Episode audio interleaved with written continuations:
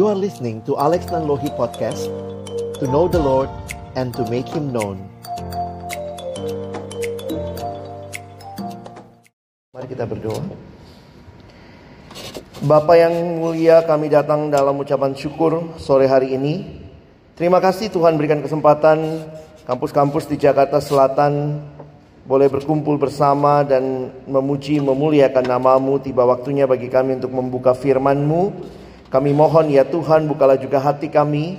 Jadikanlah kami seperti tanah yang baik supaya ketika benih firman Tuhan ditaburkan itu boleh sungguh-sungguh berakar bertumbuh dan juga berbuah nyata di dalam hidup kami. Berkati hambamu yang menyampaikan dan setiap kami yang mendengar Tuhan tolonglah kami semua agar kami bukan hanya menjadi pendengar-pendengar firman yang setia tapi mampukan kami dengan kuasa dari rohmu yang kudus, kami dimampukan menjadi pelaku-pelaku firman di dalam hidup kami, di dalam masa muda kami. Bersabdalah ya Tuhan kami umatmu sedia mendengarnya.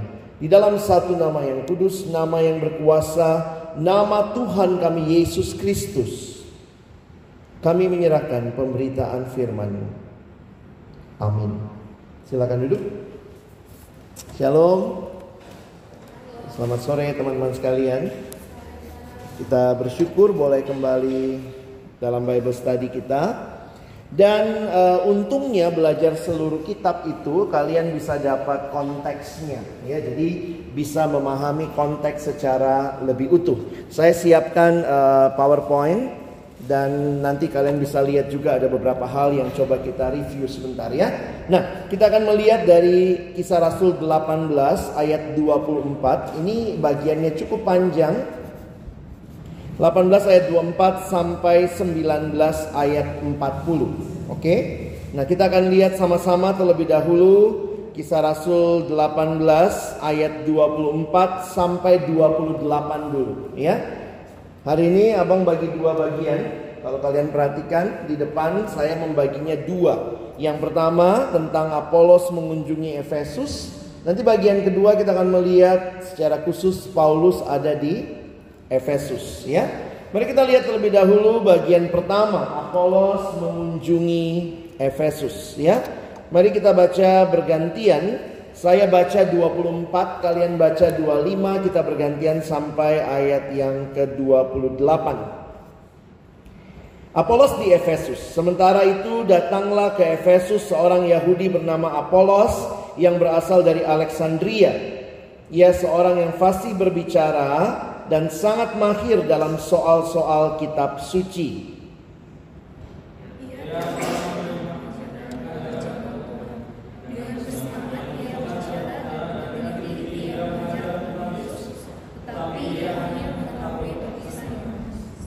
Ia mulai mengajar dengan berani di rumah ibadat, tetapi setelah Priscilla dan Aquila mendengarnya, mereka membawa dia ke rumah mereka dan dengan teliti menjelaskan kepadanya jalan Allah.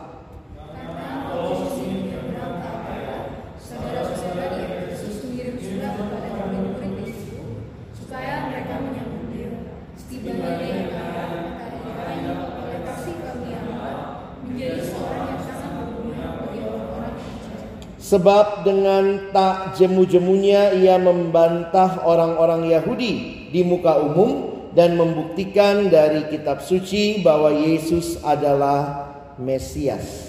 Nah, teman-teman yang dikasihi Tuhan, ini menolong kita menghayati betapa luar biasanya Tuhan memelihara umatnya, ya. Kalau kalian perhatikan di sepanjang zaman Tuhan bangkitkan orang-orang yang akan menolong umatnya boleh hidup di dalam kebenaran. Salah satu yang muncul di sini adalah kita ketemu dengan seorang bernama Apolos. Dia ditulis di bagian ini dia berasal dari Alexandria. Ada yang tahu Alexandria di mana? Di Mesir, ya. Alexandria di Mesir. Nanti saya tunjukkan petanya ya. Jadi Alexandria di Mesir, lalu kemudian ada tiga hal yang saya mau angkat secara cepat tentang Apolos. Yang pertama, lihat kalimat yang disampaikan dalam kitab suci. Biasanya karena ini kitab suci kita dituliskan, maka kalian mesti perhatikan apa yang dituliskan di sini. Apolos adalah orang Yahudi berasal dari Alexandria, ternyata memang ditemukan Alexandria di Mesir. Pada waktu itu Alexandria menjadi salah satu pusat komunitas Yahudi di luar Palestina. Makanya banyak orang-orang Yahudi ada di sana dan dia terdidik, dia mengerti kitab suci berarti dia tahu perjanjian lama. Nah, perhatikan dikatakan dia fasih berbicara dan sangat mahir dalam soal-soal kitab suci. Jadi ini hal yang pertama yang kita bisa lihat betapa seriusnya Apolos dengan kebenaran firman Tuhan. Lalu yang kedua dituliskan dia telah menerima pengajaran dalam jalan Tuhan. Apa sih maksudnya pengajaran dalam jalan Tuhan? Kalau kalian perhatikan, pada waktu itu kekristenan disebut jalan Tuhan atau jalan Allah atau juga disebut jalan lurus. Ya, Nah sehingga itu istilah-istilah yang kalau kalian lihat di dalam kitab kisah Rasul muncul. Jadi menarik nih, Apolos ini ngerti perjanjian lama karena dia latar belakangnya Yahudi. Tapi dia juga kenal siapa Yesus.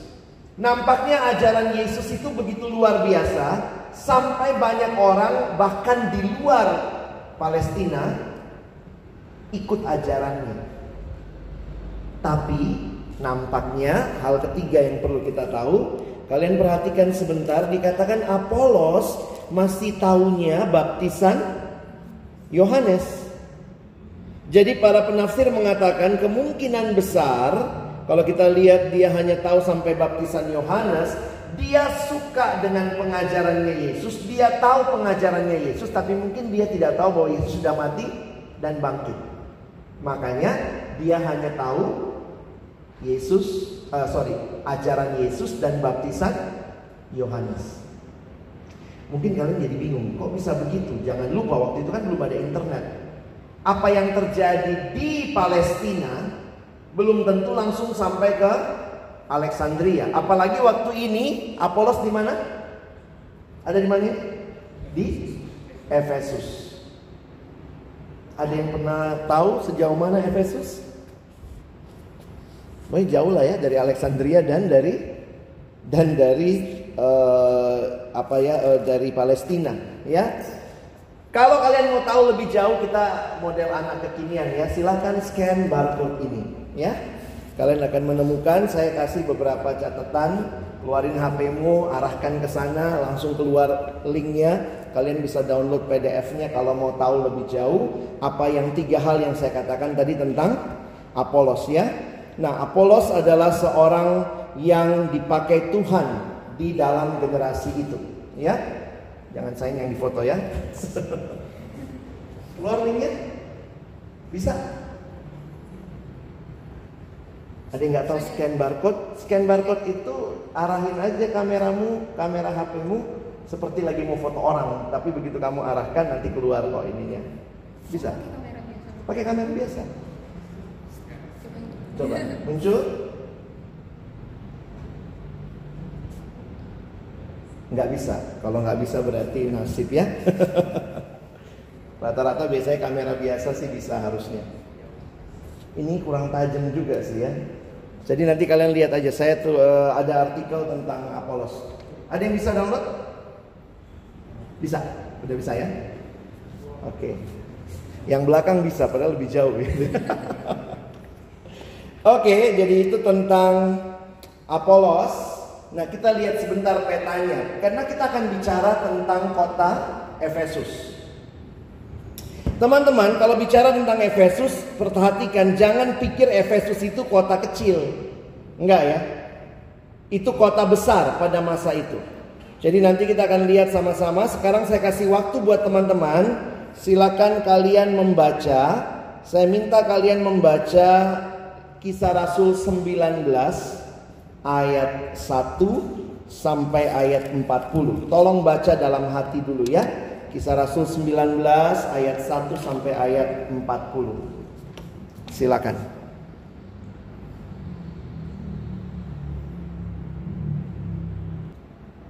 Sedikit tambahan tadi, kita melihat pertama tadi Apolos adalah seorang yang fasih, pinter, Tuhan pakai dia, dia kenal pengajaran Yesus, tapi dia hanya tahu sampai baptisan Yohanes.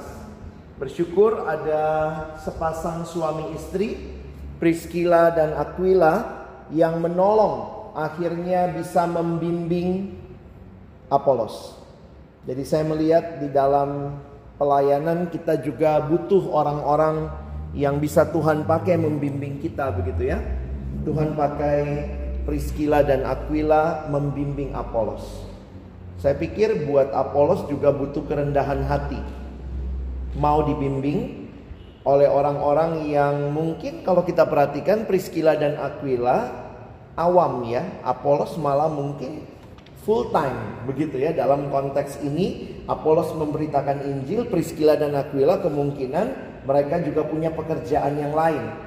Tetapi kita melihat bagaimana kerendahan hati Apolos dan akhirnya kalau kita perhatikan Apolos dipakai Tuhan luar biasa. Sehingga waktu dia mau menuju ke mana tuh? Akhaya ya. Dikasih surat rekomendasi dari Efesus. Nah ini mungkin kita perlu pahami sedikit. Kalau kalian mau pelajari tentang kisah Rasul, Sebenarnya saya lupa ya, saya bawain di mana? Mungkin juga di selatan dua kali pengantar kisah Rasul waktu itu. Kita udah berapa lama ya bahas kisah Rasul? Setahun ada ya. Jadi kalau kalian sebenarnya ikutin tuh kita lagi bahas seluruh kisah Rasul. Saya bilang kalau mau bahas kisah Rasul selalu harus bawa peta, bawa mapnya ya. Nah hari ini kita mau lihat sebentar, saya kasih sedikit gambaran dulu buat teman-teman Khususnya kalau kamu mungkin tahu-tahu masuk di PMKJ udah kisah Rasul berapa begitu ya Di mana Efesus? Efesus adalah kota penting di Asia Kecil Barat. Pada waktu itu Asia bukan nama benua saja. Asia adalah nama provinsi di wilayah kerajaan Romawi. Masih ingat pada waktu itu kerajaan Romawi menguasai sepertiga dunia. Jadi Romawi menguasai dari ujung barat sampai timur itu cukup luas daerahnya sehingga kalau kita perhatikan orang Yahudi pun Palestina waktu itu di bawah penjajahan Romawi. Nah, situasi itu membuat kalau kita lihat Yesus dari lahir dijajah Romawi, matinya pun dia masih dijajah oleh orang Romawi. Jadi Romawi memerintah cukup lama. Nah, Efesus ini salah satu kota penting di Asia Kecil Barat, sekarang itu Turki. Kota pelabuhan, bayangkan kalau kota pelabuhan itu pasti banyak pertukaran budaya. Jadi kalau kalian membayangkan seperti apa kira-kira Efesus, mungkin kayak metropolitan Jakarta sekarang. Jadi jangan bayangkan ala paling kota zaman itu Efesus berapa sih penduduknya gitu ya paling 2 3 orang nggak gitu ya. ini salah satu kota penting luar biasa. Dia dihubungkan ini 3-4 mil dari Laut Ege atau Laut Hitam, Agency Lalu kota ini dihubungkan dengan kota-kota perdagangan yang penting dengan jalan raya. Kota keempat terbesar pada masa pemerintahan Romawi selain kota Roma. Saya dapat kesempatan beberapa tahun yang lalu mengunjungi Turki dan masih lihat keruntuhan Efesus itu itu mah kota luar biasa indah pasti zamannya. Sekarang aja reruntuhannya dipakai foto-foto gitu ya. Nah, nanti teman-teman bisa lihat ya gubernur Romawi untuk Asia, jadi gubernur Romawi untuk Asia tinggalnya di Efesus. Berpenduduk ini, nah kalian bisa bayangkan tuh 200 ribu sampai 500 ribu, ini kota besar.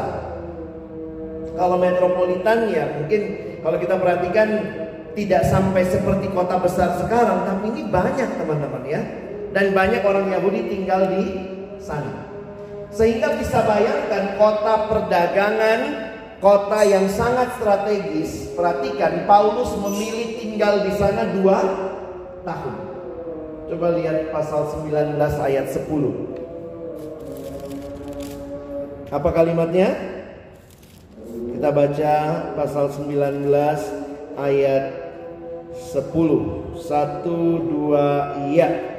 Hal ini dilakukannya dua tahun lamanya sehingga semua penduduk Asia mendengar Kok bisa Paulus stay di Asia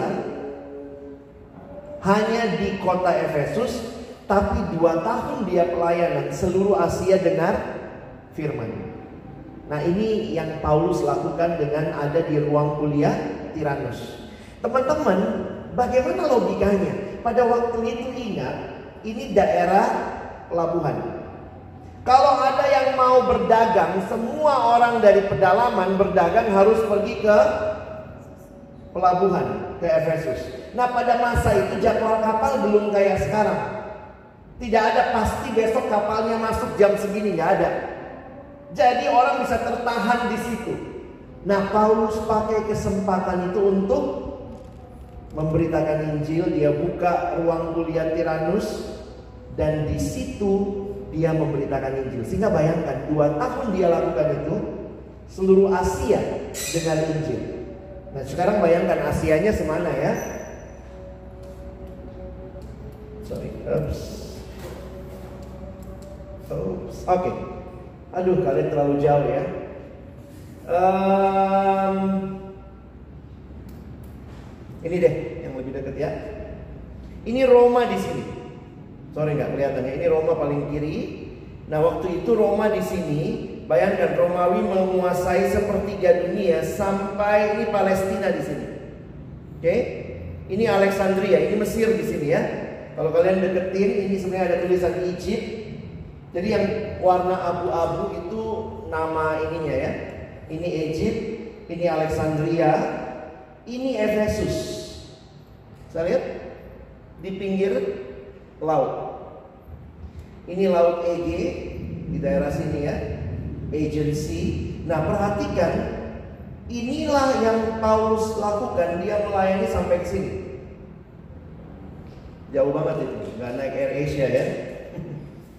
ini jalan kaki naik ini ya. Nah bayangkan Paulus memilih tinggal di Efesus dan dikatakan dengan dia tinggal di Efesus seluruh Asia.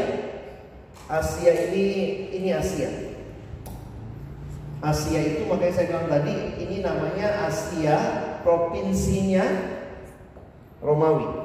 Makanya dikenal dengan nama Asia kecil, bukan benua Asia, Asia Minor. Sekarang itu daerah Turki. Ini Asia, ini Efesus di sini. Bayangkan Paulus tidak pernah salah satu kota di sini adalah Kolose misalnya. Kolose lebih masuk ke pedalaman. Paulus tidak pernah ke Kolose. Tapi Kolose dengan Injil lewat Paulus. Makanya Paulus tulis surat Kolose. Karena ternyata ada orang yang nampaknya berdagang ikut kelasnya Paulus di Efesus. Dia pulang dirikan jemaat Kolose. Siapa orangnya? Kolose 1 ayat 7. Coba lihat.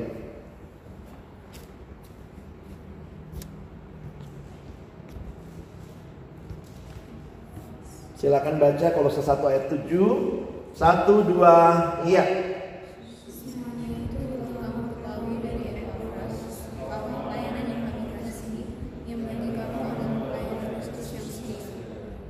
Dari siapa? Epafras. Paulus belum pernah ke Kolose, tapi melalui Epafras jemaat Kolose didirikan dan punya ikatan batin sama Paulus karena Paulus tinggal dua tahun. Sampai ada penulis buku yang bilang begini ya, Kira-kira kalau Paulus sekarang ini melayani, dia akan milih melayani di mana? Untuk bicara dampak. Karena yang saya baca adalah buku sejarah pelayanan mahasiswa, dia mengatakan maka Paulus nampaknya akan kalau sekarang pelayanan dia fokus ada di kampus. Menjangkau kampus, menjangkau negara. Karena di kampus atau dari kampuslah lahir pemimpin-pemimpin yang akan membawa pengaruh bagi sebuah bangsa. Pelayanan mahasiswa strategis teman-teman.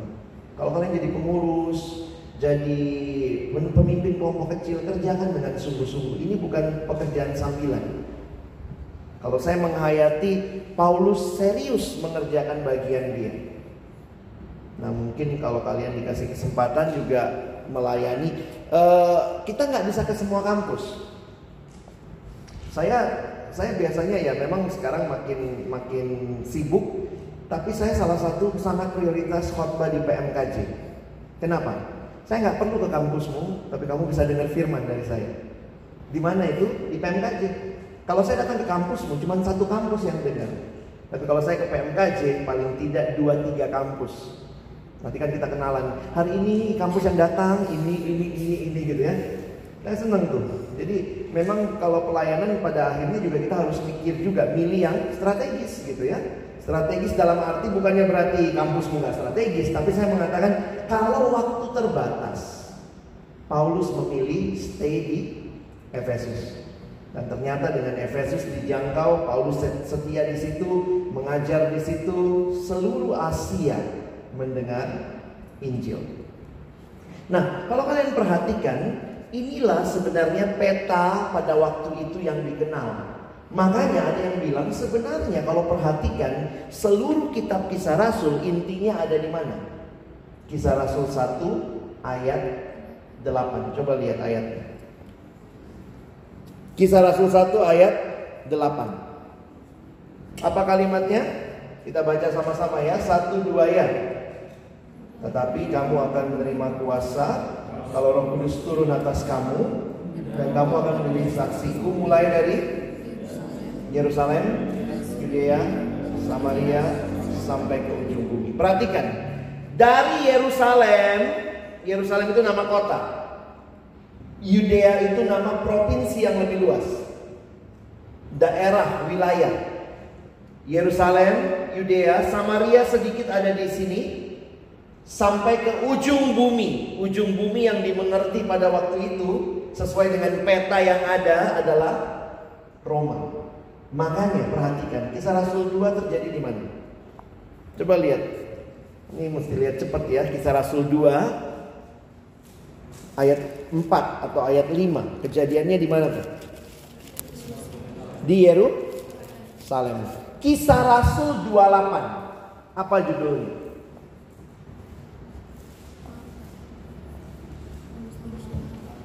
Habis Malta, terus ke belakang lagi.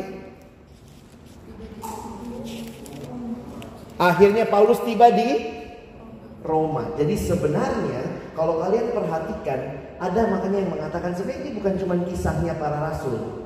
Lukas yang mencatat atau menuliskan kisah rasul sedang menuliskan bagaimana Injil mulai di Yerusalem. Tuhan pakai para rasul, tapi rasulnya mati, Petrus mati diganti Paulus. Tapi yang menarik adalah bagaimana Injil sampai ke Roma. Jadi kalian bisa bayangkan ya. Dari sini sampai sini berapa tahun? Kalau naik Air Asia mas setengah jam nyampe kalian. Ya. Kisah Rasul 1 Yesus bangkit naik ke surga. Itu tahun berapa kira-kira? Ayo Yesus bangkit. Tahun berapa?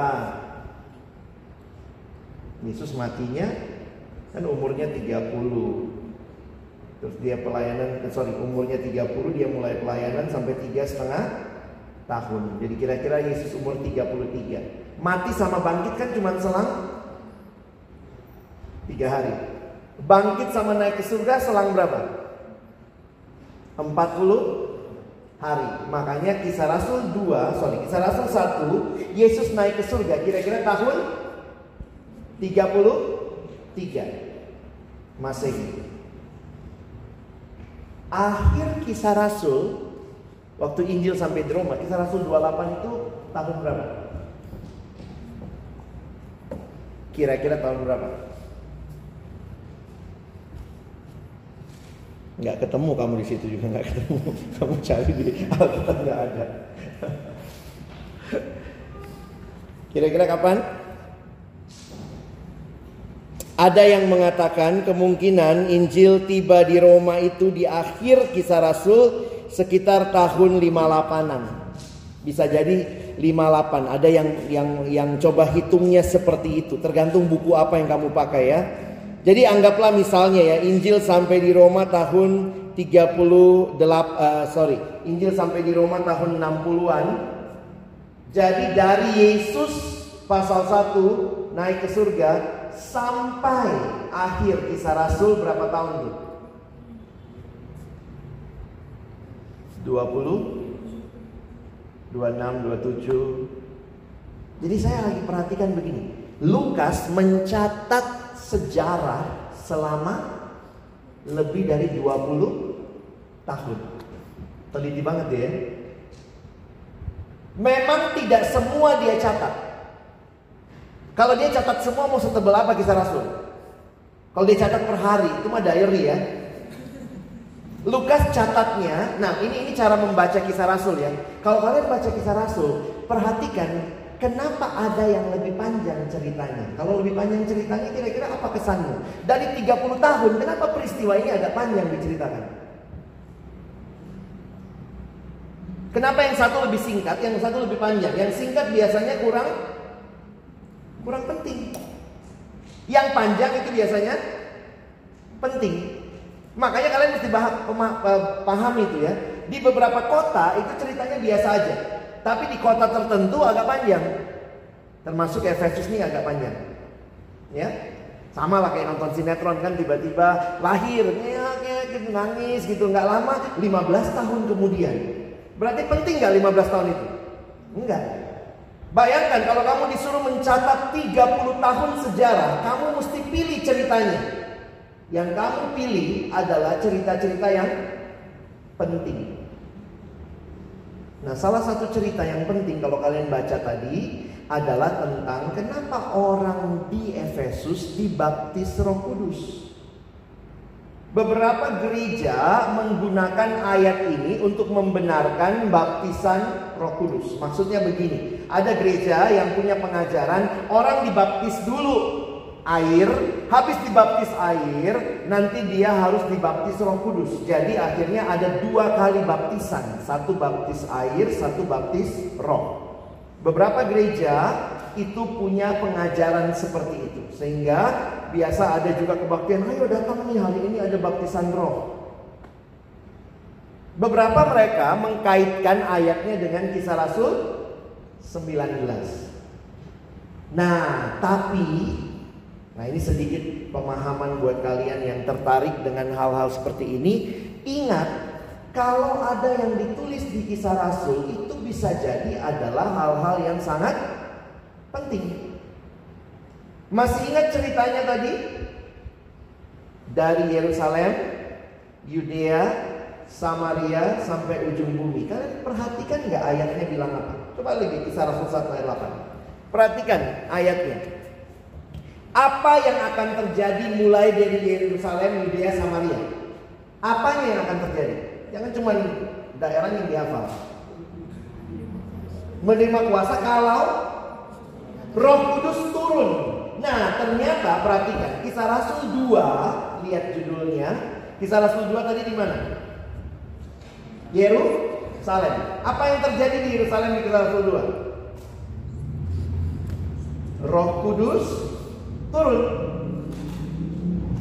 Sesudah itu lihat kisah Rasul 8 di Samaria.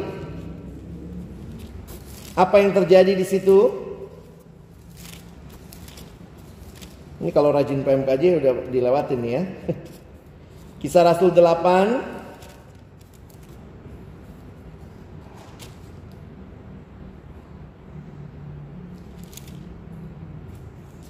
Ada Filipus di Samaria.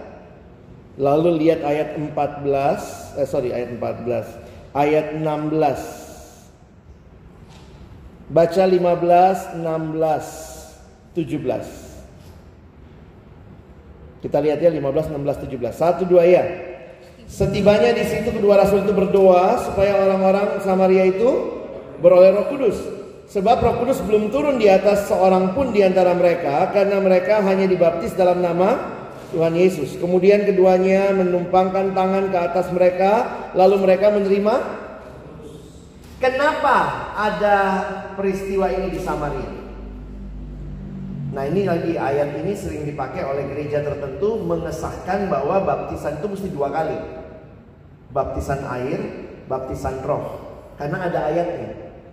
Tapi ingat, ini sangat-sangat khusus.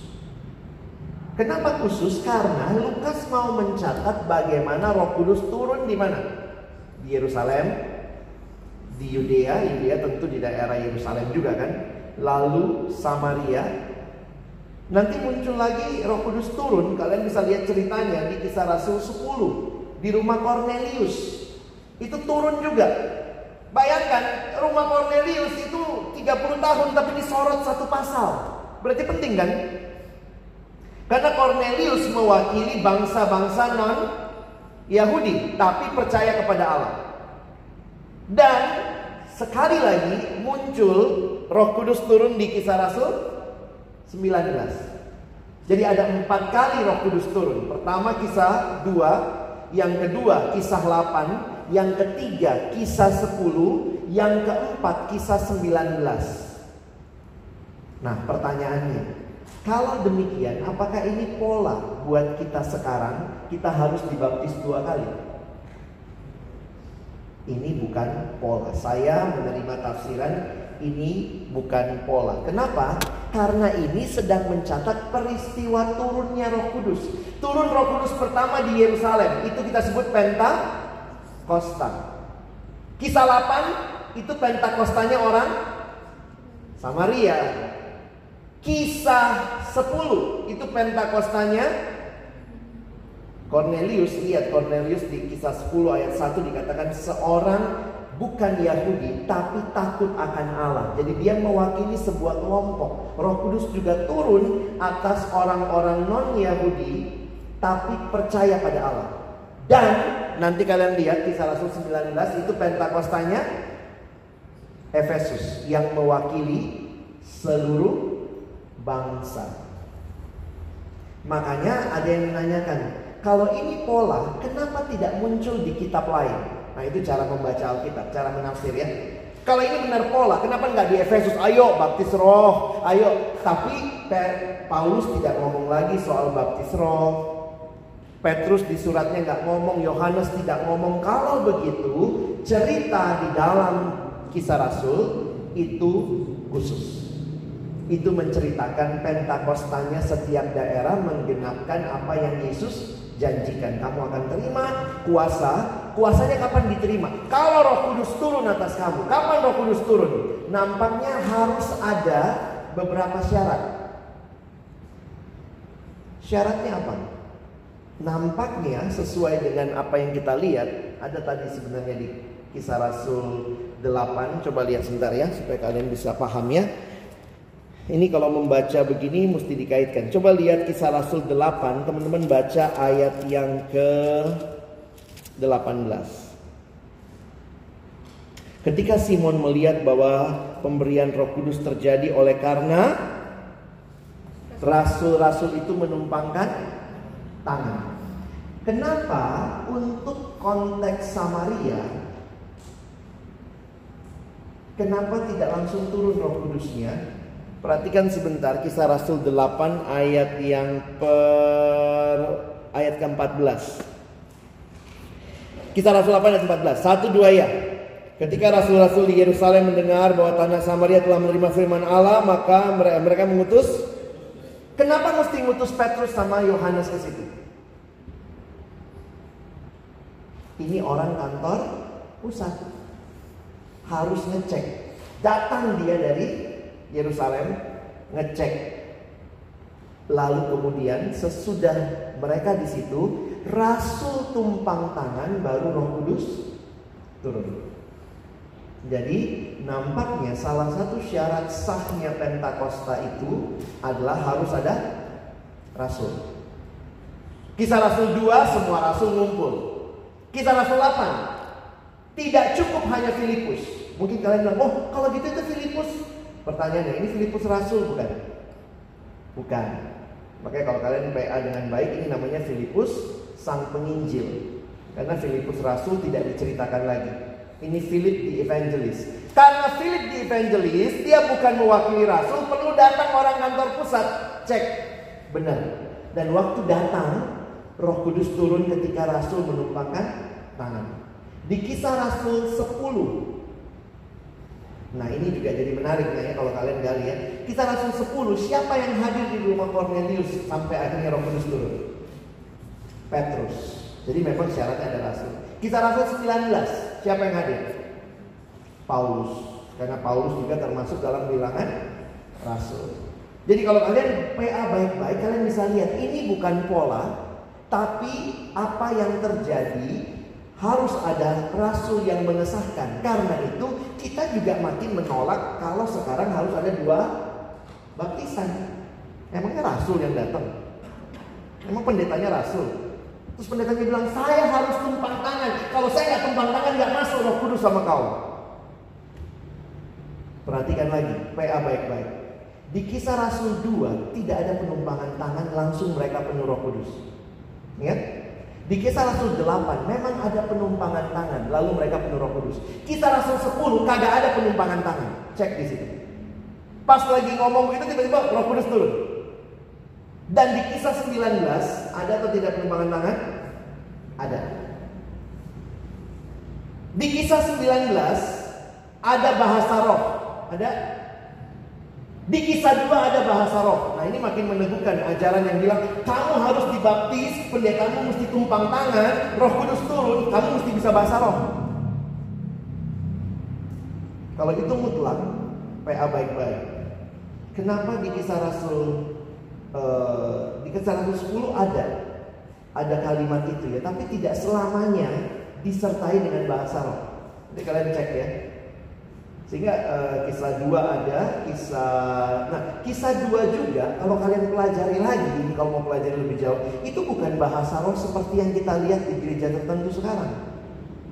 Itu bukan bahasa roh. Karena bahasa roh yang sekarang itu itu lebih merujuk ke bahasa roh kisah Rasul, sorry, 1 Korintus 12. 1 Korintus 12 itu bahasanya bukan bahasa manusia. Sehingga harus diterjemahkan. Kisah Rasul 2 itu bahasa yang kamu jadi orang-orang kok mereka bisa berbicara dalam bahasa kita. Sehingga juga banyak yang berkata nampaknya para rasul mungkin cuma bicara satu bahasa tapi orang itu mendengar dalam bahasa masing-masing. Nah ini bukan beda sama bahasa roh yang tanpa tidak bisa dipelajari karena itu memang bahasa bukan bahasa manusia. Jadi makanya hati-hati kalau kita mau belajar pengajaran tertentu, saya harus katakan saya tidak terlalu setuju dengan ajaran baptis dua kali. Termasuk baik uh, ada juga bilang, oh kamu dibaptisnya waktu kecil, oh belum diselam, hanya dipercik, gak selamat. Oh enggak. Saya menolak baptisan air dua kali, tidak usah dibaptis dua kali. Baptisan itu sah karena dalam nama Bapa, Anak, Roh Kudus. Bukan masalah berapa banyak air yang bikin sah atau tidak. Yang kedua, saya juga menolak baptisan yang dua kali. Sekali baptis air, sekali lagi baptis roh. Dengan upacara tertentu harus ada penumpangan tangan, mesti masuk baru masuk roh kudusnya. Dan ini sudah kita tegaskan di MHB. MHB bab 1 jelas, terima Yesus sama dengan terima Roh Kudus. Itu bukan dua peristiwa yang berbeda. Mungkin kalau kalian baca MHB merasanya biasa, tapi sebenarnya itu sudah mau menutup pintu untuk kita tidak tidak mencari-cari baptisan-baptisan roh. Terima Yesus sama dengan terima Roh Kudus. Dia kan Allah Tritunggal. Masa terima Yesus Roh Kudus ketinggalan di luar? Eh masuk, masuk.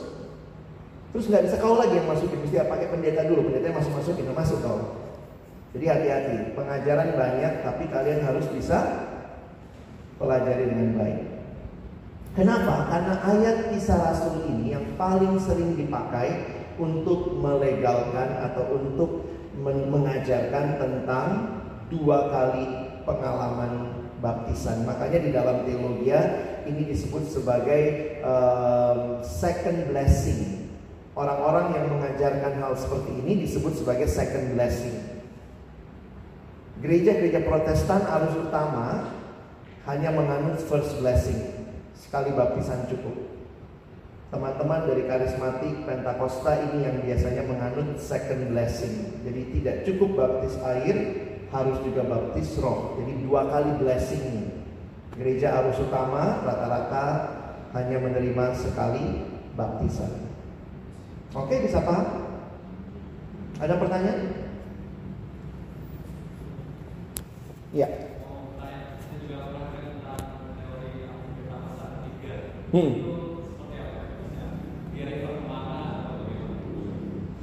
Beberapa gereja melakukan ibadah 10 hari menjelang Pentakosta ikut seperti di kisah Rasul juga. Nunggu roh kudus turun katanya.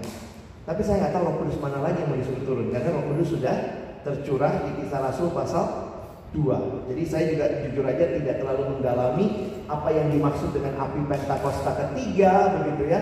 Ada lagi yang mengkaitkan waktu Yesus bilang kamu akan dibaptis dengan uh, api jadi ada yang bilang itu baptisan api dan segala macam. Saya pikir tidak ada dasar Alkitab yang terlalu kuat untuk mengiyakan ajaran itu. Memang biasa gitu ya, gereja-gereja kalau yang diajarin biasa-biasa aja nggak banyak yang ikut. Kalau aneh-aneh yang diajarin tambah banyak pengikutnya kan. Jadi itu akhirnya banyak gereja yang mulai macam-macam. Nah, saya harus katakan kalian harus bisa membedakan. Gereja itu dua macam. Benar sama sesat. Ini dulu ya, jadi yang benar, ada yang benar berarti ada yang sesat. Taunya dari mana? Yang benar sama yang sesat dibedakan dari apakah dia menerima pengakuan iman rasuli. Bukan menyebutkan, menerima ya. Karena ada gereja memang ada ibu nggak sebut pengakuan iman rasuli. Tapi jadi misalnya gini, tiba-tiba dia ngomong Yesus itu bukan Tuhan. Oh enggak, sementara kita yang mengakui iman rasuli, kita bilang Yesus adalah Tuhan. Makanya begitu kita lihat dia tidak mengakui pengakuan iman rasuli, Roh Kudus itu bukan Tuhan, Roh Kudus cuma kekuatan, kuasa, itu disebut sesat. Bahasa lainnya bidat. Bidat itu contohnya apa? Saksi Yehova. Itu nggak percaya Yesus Tuhan kan? Yesus manusia biasa tapi punya power ilahi. Itu cara dia mengerti. Roh Kudus itu cuma kuasa, seperti kita nih punya tenaga, nah tenaga kita Roh Kudus. Jadi Roh Kudus itu tidak berpribadi kalau menurut mereka. Kita menghayati Roh Kudus adalah pribadi Allah. Itu Allah sendiri. Nah ini membuat kita langsung melihat begitu dia ajarkan begitu Mormon, Yehova, Christian Science, Children of God itu semua bidat. Ya. Yang benar dan yang sesat pembaginya adalah pengakuan iman rasul. Yang benar sendiri dibagi dua lagi. Ada yang sehat, ada yang kurang sehat. Apa sih bedanya bang kurang sehat? Kurang sehat itu sebenarnya ketika dia menegaskan, menekankan ajaran tertentu berlebihan. Contoh ada gereja-gereja yang sangat berlebihan menekankan persembahan. Wah, apa-apa kasih persembahan, kasih persembahan gitu ya. Jadi bukannya sesat, tapi tidak sehat. Cuma gereja seperti itu biasanya nuduh gereja lo yang nggak sehat. Nah itu sukanya begitu ya, lo yang nggak sehat, lo juga. Gereja mau kurang roh kudus daripada kau kebanyakan. Oh, suka berantem gitu ya. Nah jadi memang yang berantemnya di antara kita adalah sering kali seperti itu. Nah saya melihat Nah, saya mengkategorikan gereja-gereja yang mengajarkan second blessing sih masih saudara ya, walaupun dia memaksakan mengajarkan itu karena tetap Yesus sebagai Tuhan kan. Mengakui pengakuan merasuli tapi mungkin tidak sehat karena mereka menegaskan apalagi dilihat harus bisa bahasa roh baru namanya ada bukti roh kudus masuk. Jadi ini yang kita lihat uh, ya kita mengatakan yang begitu nggak sehat. Dia mungkin kalau dengar saya ngajar begini, kau yang nggak sehat, masa nggak percaya Roh Kudus? Saya percaya, tapi tidak usah dimasuk-masukin gitu ya. Jangan pakai pola kisah rasul. Ada pertanyaan lain?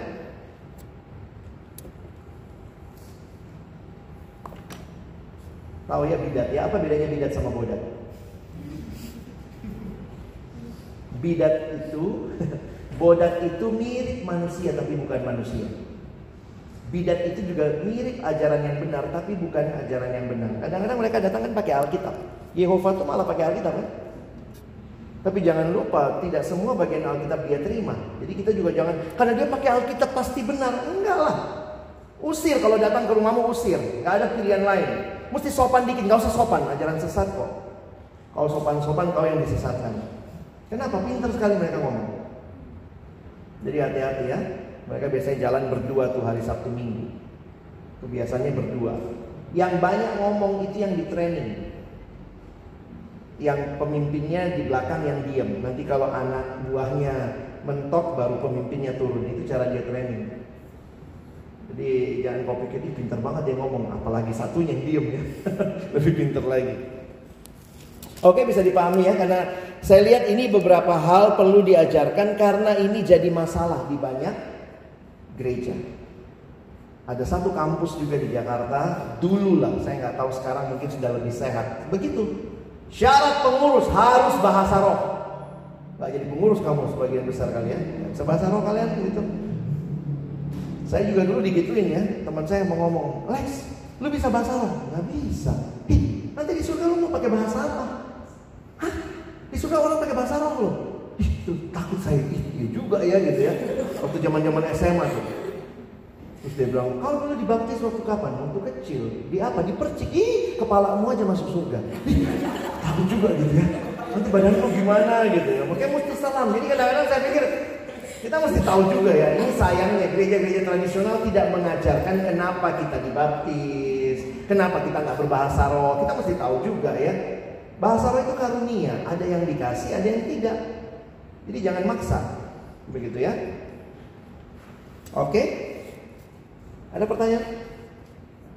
Cukup? Nah, ini pelayanannya Paulus. Lihat ya, setiap kali Paulus mulai pelayanan, dia mulai di kota Antioquia. Karena itulah jemaat yang mengutus Paulus. Nah, coba lihat sebentar ya. Saya minta sedikit lagi waktumu kisah Rasul pasal 13. Kalian mesti bisa pahami, jadi ketika kisah Rasul 13 terjadi, Coba lihat. Mulai dari pasal 12 bagian akhir, 24 25, ya. Sebenarnya mesti dibacanya, kalian lihat dulu lah judulnya, Kisah Rasul 11. Teman-teman lihat Kisah Rasul 11 ayat yang ke-19. Judulnya apa? Hmm. Jadi di mana Paulus itu? Sama Barnabas di Antioquia. Perhatikan ya, ini Antioquia nih. Ada dua Antioquia pada waktu itu. Satu Antioquia di Syria, ini Syria. Satu Antioquia di Pisidia, ini Antioquia juga. Benar, lihat ya. Ada dua Antioquia, satu di Pisidia, satu di uh, Syria. Nah, Paulus setiap kali berangkat selalu berangkatnya dari Antioquia Syria. Nah, coba lihat. Lihat judulnya aja ya. Kalian coba lihat pasal 12. Eh, pasal 12, pasal 13 lah pas pengutusannya. Nah, coba lihat dari situ Paulus ke mana? Ada judul di situ? Paulus Barnabas ke mana mereka berdua? Pergi ke Siprus, ada kan? Pasal 12 lihat judulnya. Biar cepat lihat judulnya, nggak bisa kita nggak mungkin lihat detail. Dari Siprus ke mana? Ke Antioquia di Pisidia. Teman-teman bisa lihat itu ya. Nih, Siprus ini ke Siprus, ke Salamis sampai Pafos, lalu dari situ dia naik ke sini, dia ke Antioquia di Pisidia. Dari situ ke mana lagi? Ke Iconium, Listra, dan Derbe. Sesudah itu ayat 21 pasal 14 kembali ke Antioquia. Jadi lihat ya, kembali lagi ke markas besar. Set pulang dia. Berapa lama? Dari sini ke sini ke sini. Dari sini kan dia ke sini, nanti balik lagi pulang ke sini. Berapa lama? Kita kadang mikir ya ampun di Alkitab kan cuman dua pasal. Itu dua pasal pun dua halaman. Satu, dua. Selesai ya. Tapi itu hampir dua tahun. Karena Paulus kan nggak lagi kunjungan jalan-jalan ya. Di sini dia melayani semua. Hampir dua tahun baru balik lagi. Sampai di Antioquia ngapain? Coba lihat. Pasal yang ke-14 ayat yang ke-27. Setibanya di situ mereka memanggil jemaat berkumpul lalu mereka menceritakan segala sesuatu yang Allah lakukan dengan perantaran, perantaran mereka dan bahwa ia telah membuka pintu bagi bangsa-bangsa lain kepada iman dan di situ mereka tinggal bersama-sama dengan murid. Di situ mereka lama tinggal bersama dengan murid-murid itu. LPJ ya, laporan pertanggung jawaban. Gimana tuh ceritanya? Saya kebayang tuh cerita dua tahun. Dengar ya, dia cerita. Kami dari sini, dari sini, sini ya. Hebat sekali. Pelayanan kedua, mulainya balik lagi di Antioquia. Itu mulai pasal 16. Masih coba lihat sebentar ya. Pasal 16. Paulus berselisih dulu sama Barnabas. Makanya Paulus punya tim sekarang ganti. Namanya Silas. Habis Silas dia jemput Timotius di Listra. Lalu pasal 16 itu terus sampai nanti dari situ dia ke Makedonia. Di Filipi. Jadi kalian lihat ya, ini Filipi di sini. Ini Makedonia, lihat Akhaya itu kotanya Athena Korintus itu di Akhaya. Athena Korintus ada di sini. Ini Asia. Jadi lihat ya Paulus dia berangkat dia dari Troas pasal 16 dia menyeberang ke Neapolis lalu dia ke Filipi. Dari Filipi dia turun ke sini. Nanti terus terus terus terus, terus Paulus pulang lagi ke Antioquia. Itu selesai di pasal yang kita sudah baca PA yang lalu begitu ya. Nah, yang kita baca sekarang pasal 19 itu perjalanan misi yang ketiga. Perjalanan misi yang kedua itu dari tahun 49 sampai tahun 52, tiga tahunan. Nah, perjalanan misi yang paling lama adalah perjalanan misi ketiga.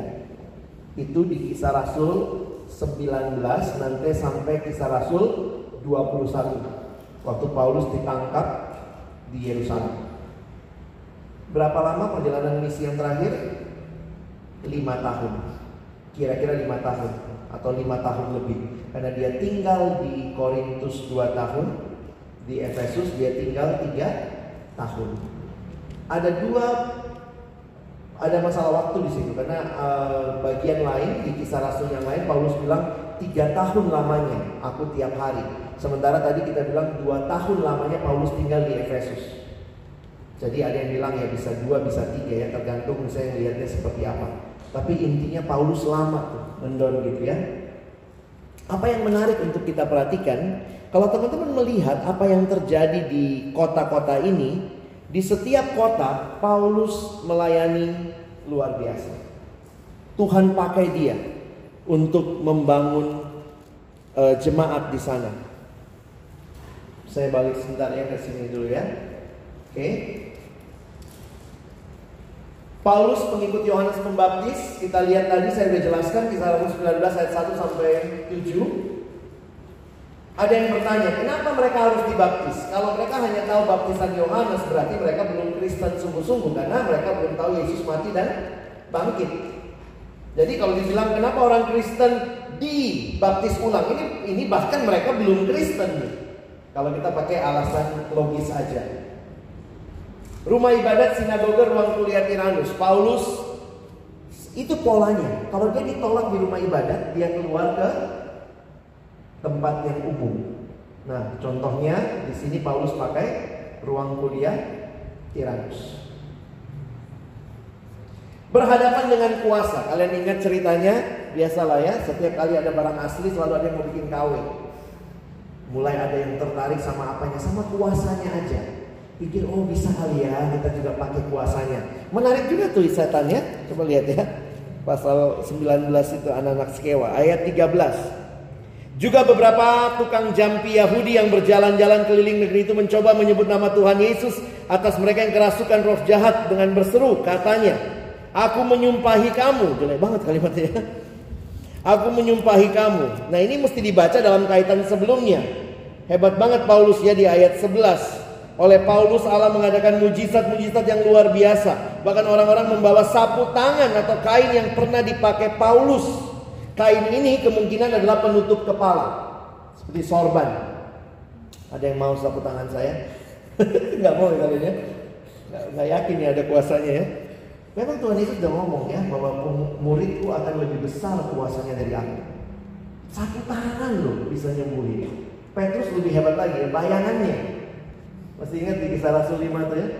Orang semua ngantri, kena bayangan Petrus sembuh begitu. Karena lewat kena bayangan saya gitu ya. Ini bagi saya menarik. Nah karena itu selalu ada orang-orang yang senang dengan spektakulernya. Makanya perhatikan ayat 9, pasal 19 ayat 14. Mereka melakukan hal itu. Mereka yang melakukan hal itu ialah tujuan orang dari anak seorang imam kepala Yahudi yang bernama Skewa. Tetapi roh jahat itu menjawab, Yesus aku kenal. Bagus juga jawabannya. Yesus aku kenal dan Paulus aku ketahui. Tapi kamu, siapakah kamu? Setan tahu Yesus ya. Itu kalimat di dalam Yakobus. Kalau kamu kenal Yesus, kamu tahu Yesus, jangan bangga. Setan juga tahu. Cuman setan tidak beriman pada Yesus. Dia tahu tapi dia tidak percaya, dia tidak mempercayakan dirinya kepada Yesus. Karena itu jangan cuma kalau kalian jadi pemimpin kelompok kecil di kampus ya. Rindukan anak-anak KTB-mu, kelompok kecilmu adalah orang yang kenal Yesus dan cinta dia, percaya sungguh-sungguh kepada Yesus. Ya, Yesus aku kenal, Paulus aku tahu, kamu siapa? Dan orang yang dirasuk roh jahat itu menerpa mereka dan menggagahi mereka semua dan mengalahkannya sehingga mereka lari dari rumah orang itu dengan telanjang dan luka-luka. Gimana juga bacanya mau mau ketawa tapi sedih juga peristiwanya ya. Tapi lihat responnya. Banyak di antara mereka yang jadi percaya datang dan mengaku di muka umum bahwa mereka pernah turut melakukan perbuatan-perbuatan seperti itu. Jadi pada ngaku saya juga pakai begitu ya. Nah lihat ini pertobatan salah satunya pertobatan itu harganya mahal. Banyak juga di antara mereka yang pernah Eh, melakukan sihir, mengumpulkan kitab-kitabnya, lalu membakarnya di depan mata semua orang. Hebat ya, nilai kitab-kitab itu ditaksir 50 ribu uang perak. Satu uang perak itu UMR. Harga kerja satu hari itu satu uang perak. Bayangkan 50 ribu uang perak. Setan ini luar biasa ngeri ya. Dengan jalan ini makin tersiarlah firman Tuhan dan makin berkuasa. Sampai di sini, teman-teman bisa bayangkan bagaimana orang-orang Efesus melihat Paulus dan timnya ya. Sedikit kalau kalian mau bayangkan kemegahan Efesus. Oh, sorry ini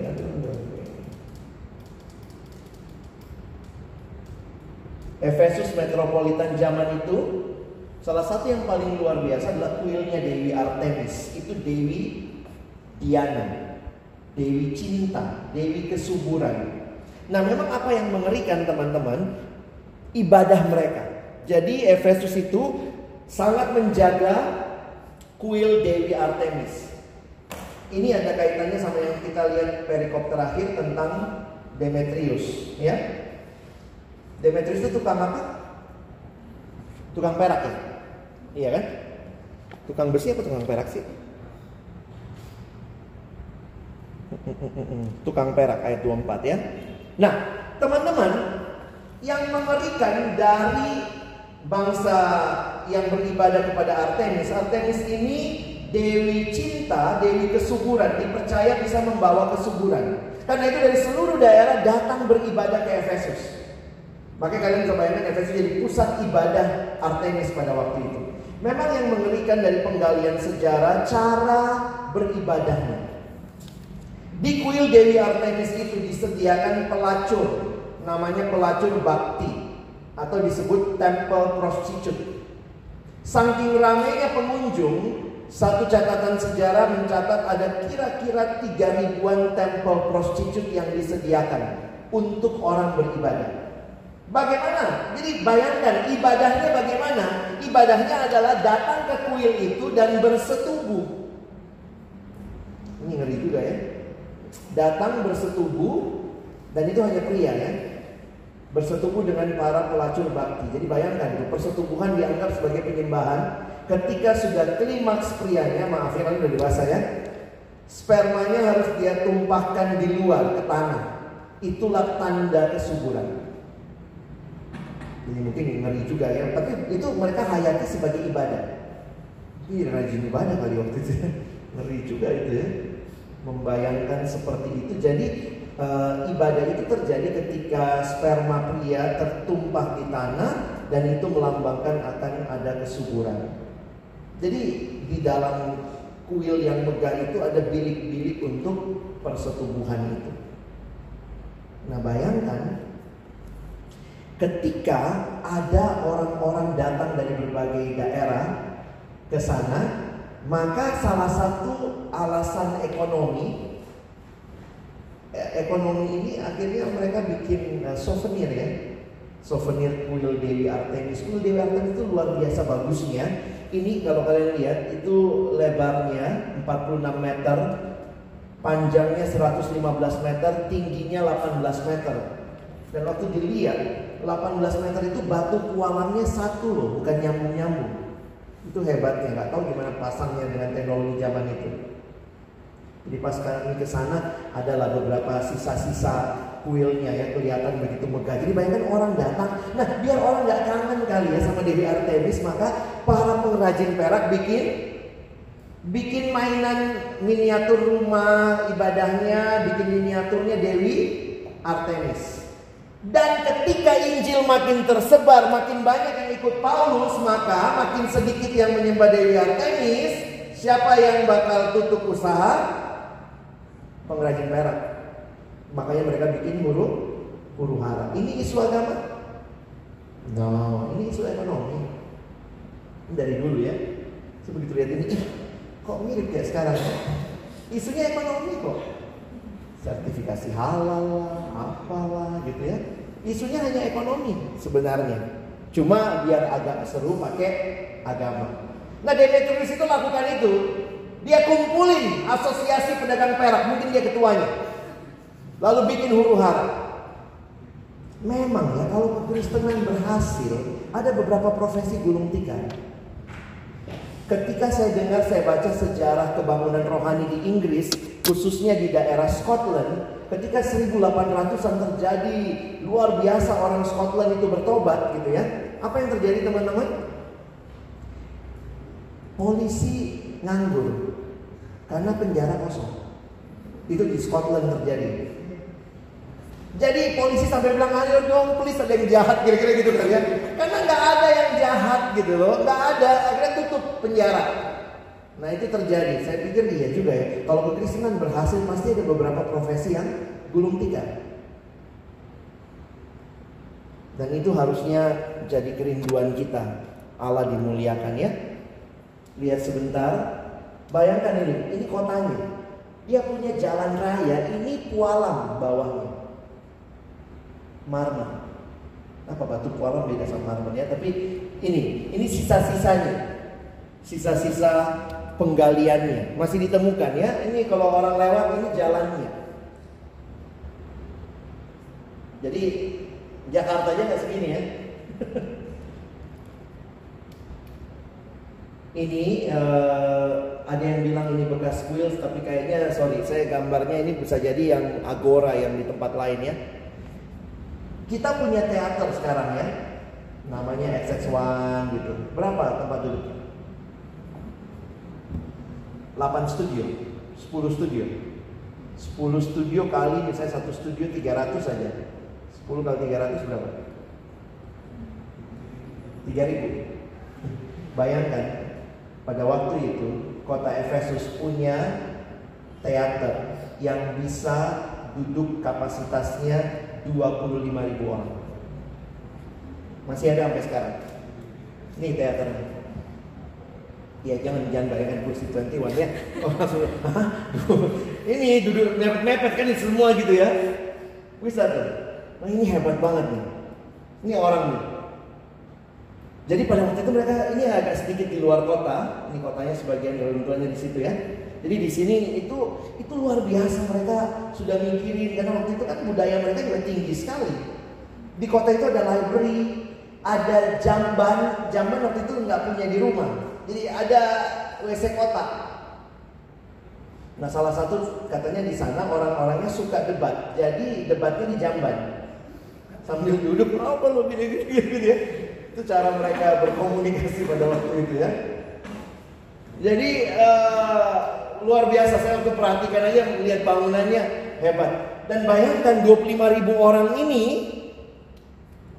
25 ribu orang yang duduk ini, ini kamu kan pasti nanya gitu ya, gimana sound sistemnya? Nyewa dari mana gitu ya? Minta tolong bang saat gitu ya sound sistemnya? Enggak loh. Can you imagine, saya nyoba, kakak saya ngomong di bawah sini, ini kan pentasnya, lalu ini teaternya kan, makanya ruang teater selalu modelnya begitu. Dia ngomong, kakak saya ngomong di sini, saya duduk paling atas, bisa dengar. Bayangkan akustiknya itu luar biasa. Itu kayak semua batu mantulin gitu ya. Jadi sistem mantulnya luar biasa. Saya pikir Bang Saad pasti juga ngerti itu kalau lagi pasang speaker ya ini mantulnya ke mana kan nggak cuma pasang aja ya pasang apa supaya ada speaker gitu ya nggak jelas mana ke mana nggak bisa harus jelas titik pantulnya di mana jadi waktu saya bayangkan wow luar biasa ya. Nah ini adalah patungnya Dewi Artemis. Patung aslinya diyakini jatuh dari langit. Tapi kemudian para ahli mengatakan mungkin si meteor meteorit yang jatuh jadi agak grundel-grundel gitu. Dibilang ih Dewi jatuh dari langit gitu ya.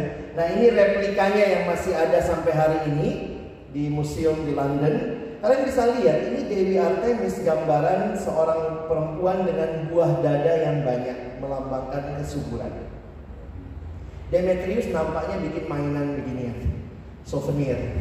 Begitu semua jadi Kristen atau banyak orang jadi Kristen mulai bingung dia. Mau jual muka dia nggak laku. Gitu mau jual Dewi Artemis sudah nggak disembah orang gitu ya. Jadi unik juga nih ya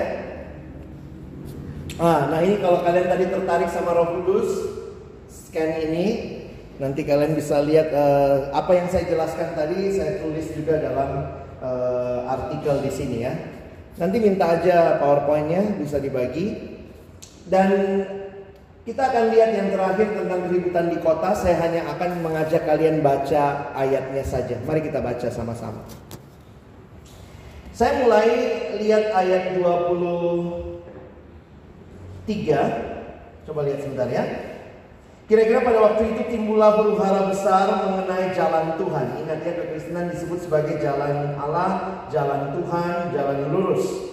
Sebab ada seorang bernama Demetrius, seorang tukang perak yang membuat kuil-kuilan Dewi Artemis dari perak. Usahanya itu mendatangkan penghasilan yang tidak sedikit bagi tukang-tukangnya. Ia mengumpulkan mereka bersama-sama dengan pekerja-pekerja lain. Maka saya dia ketua asosiasi pedagang perak. Dalam perusahaan itu dan berkata, Saudara-saudara, kamu tahu bahwa kemakmuran kita adalah hasil perusahaan ini. Sekarang kamu sendiri melihat dan mendengar bagaimana Paulus bukan saja di Efesus, tapi juga di hampir seluruh Asia telah membujuk dan menyesatkan banyak orang dengan mengatakan bahwa apa yang dibuat oleh tangan manusia bukanlah dewa. Ya memang bukan. Ini pidato ini ya sebelum turun demo nih provokasinya begitu ya. Gila Paulus ini. Bukan cuma di Efesus, seluruh Asia kan? Karena itu pengunjung berkurang. Souvenir tidak laku ya, ayat 27. Dengan jalan demikian, bukan saja perusahaan kita berada dalam bahaya untuk dihina orang, apa hubungannya? Bilangnya rugi loh. Tetapi juga kuil Artemis, Dewi besar itu, berada dalam bahaya akan kehilangan artinya. Dan Artemis sendiri, Artemis yang disembah oleh seluruh Asia dan seluruh dunia yang berada akan kehilangan kebesarannya. Gila. Tiba-tiba langsung angkat isu agama. Gua rugi nih bikin isu agama. Oke, lalu kemudian ayat 28. Mendengar itu meluaplah amarah mereka. Lalu mereka berteriak-teriak katanya, besarlah Artemis Dewi orang Efesus. Nah, dia bisa membakar massa ya. Seluruh kota menjadi kacau dan mereka ramai-ramai membanjiri gedung kesenian serta menyeret Gaius dan Aristarchus keduanya orang Makedonia dan teman seperjalanan Paulus. Paulus mau pergi ke tengah-tengah rakyat itu, tetapi murid-muridnya tidak mengizinkannya. Mungkin muridnya ngomong, janganlah. Ini masanya sudah tidak terkontrol. Kenapa? Masanya agak gila. Dia dari 32. Sementara itu orang yang berkumpul dalam gedung itu berteriak-teriak. Seorang mengatakan ini dan yang lain mengatakan itu. Sebab kumpulan itu kacau balau dan kebanyakan dari mereka tidak tahu untuk apa mereka berkumpul. Ya elah kayak demo mahasiswa ya.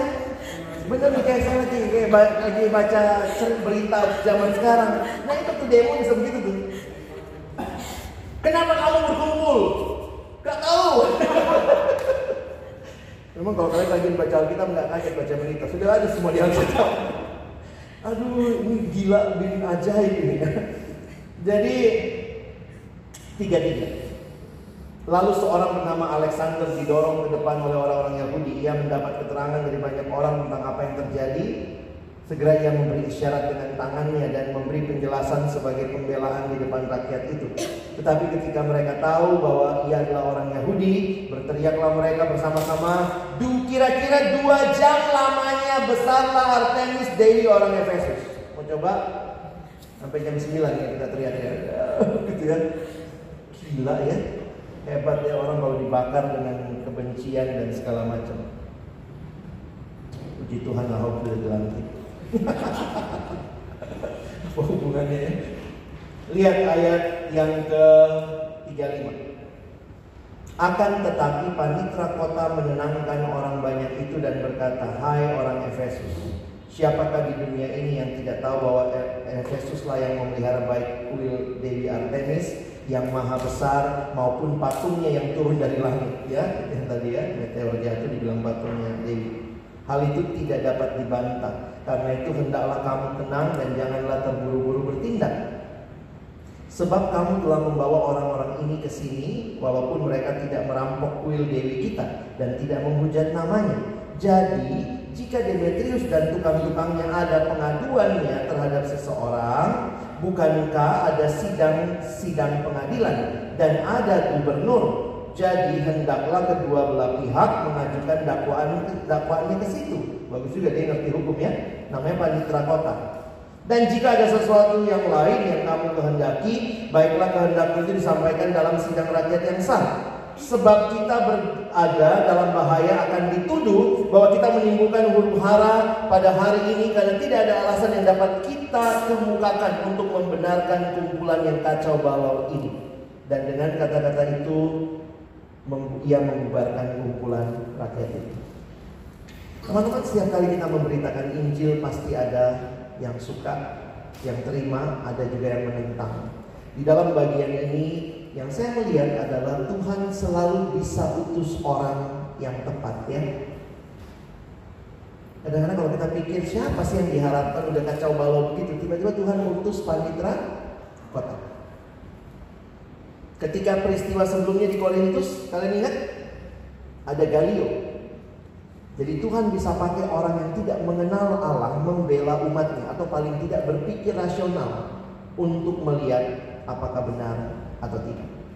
Galio menguasai hukum, dia bicara, mereka ngerti, mereka tenang, mereka pulang. Jangan takut memberitakan Injil karena Tuhan siapkan orang-orang yang saya yakin juga akan bisa menolong kita.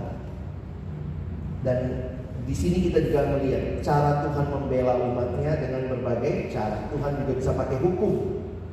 Kalau kalian orang-orang yang punya akses dengan hukum, kalian bisa berjuang dalam bidang hukum. Yang bidang ekonomi bisa berjuang dengan bidang ekonomi. Kenapa? Tuhan juga bisa pakai bidang-bidang itu untuk membawa kesejahteraan bagi umat Allah. Saya akhiri dengan satu data. Ada yang menarik ketika dikatakan Paulus mengajar di Efesus selama dua tahun. Di dalam satu naskah lain ada tulisan Paulus mengajarnya dari jam kelima sampai jam ke sepuluh. Mungkin kau bingung, ah? jam kelima sampai jam ke sepuluh itu jam berapa? Para ahli mencoba melihat ternyata Paulus mengajar itu diperkirakan dari jam 11 siang sampai jam 4 sore. 11 siang sampai 4 sore. Berapa jam? 5 jam. Kenapa bisa ngajar di ruang kuliah Tiranus? Ternyata matahari yang sangat panas di Palestina membuat orang bekerjanya pagi atau sore. Pagi banget orang kerja sampai jam 11. Jam 11 itu orang berhenti kerja. Lalu break sampai nanti jam 4 sore mulai kerja lagi. Nah, Paulus menggunakan waktu break itu untuk menyampaikan firman Tuhan. Tidak heran seluruh Asia mendengar Injil. Saya coba memperhatikan lihat gini loh, Paulus menghabiskan tiga tahun di Efesus, menghabiskan satu setengah tahun di Korintus, pelayanan misi lima tahun perjalanan misi ketiga. Tidak heran ada buahnya. Di sini saya jadi belajar, waktu kita pelajari kisah Rasul, mari setia, mari kerjakan dengan baik. Jangan mimpi punya hasil kalau kamu sendiri juga tidak memberi yang terbaik. Dan memberi yang terbaik termasuk invest waktu. Paulus invest waktu loh. Dan waktu saya lihat itu saya pikir Tuhan terima kasih. Sebuah pelayanan maju karena ada orang-orang yang mau invest waktunya. Mau berikan dirinya, berikan hidupnya tidak peduli dengan diri sendiri, tapi peduli dengan kerajaan Allah dan orang lain. Nah itu ada saya simpulkan nanti kalian bisa baca, kita bisa pelajari tentang itu nanti di penginjilan Paulus ya. Saya tuliskan di bagian ini tentang urban evangelism. Bahwa kalian bisa melihat bahwa Paulus melayani dengan hati, dengan waktu, dengan seluruh dirinya. Di beberapa kota Paulus membuat tenda karena dia disebut tent maker. Jadi dia tidak minta uang dari jemaat. Kalau baru perintisan mana ada uang jemaat kan? Jadi dia justru mengeluarkan uang untuk pelayanan. Nah, saya harap teman-teman pengurus PKK mari setia. Waktu kalian belajar kisah Rasul, biarlah penginjilan di kampus, pemuridan, di pelayanan siswa, di pelayanan mahasiswa kita kerjakan dengan sungguh-sungguh. Mari kita berdoa. Bapak Surgawi terima kasih banyak buat apa yang kami pelajari dari hambamu Paulus Bagaimana Tuhan pakai dia di zamannya Hari ini Tuhan memakai kami Roh yang sama berdiam di dalam hati setiap kami yang percaya. Tolong kami Tuhan mengerjakan misimu Di tengah-tengah kampus kami Di tengah-tengah sekolah yang kami layani. Di situlah kami menyadari Tuhan hadir dan Tuhan juga terus memberkati kami. Terima kasih sekali lagi buat setiap pemahaman yang kami terima sore hari ini. Tolong kami bukan cuma jadi pendengar firman, mampukan kami jadi pelaku-pelaku firman. Dalam nama Yesus kami berdoa, kami bersyukur. Amin.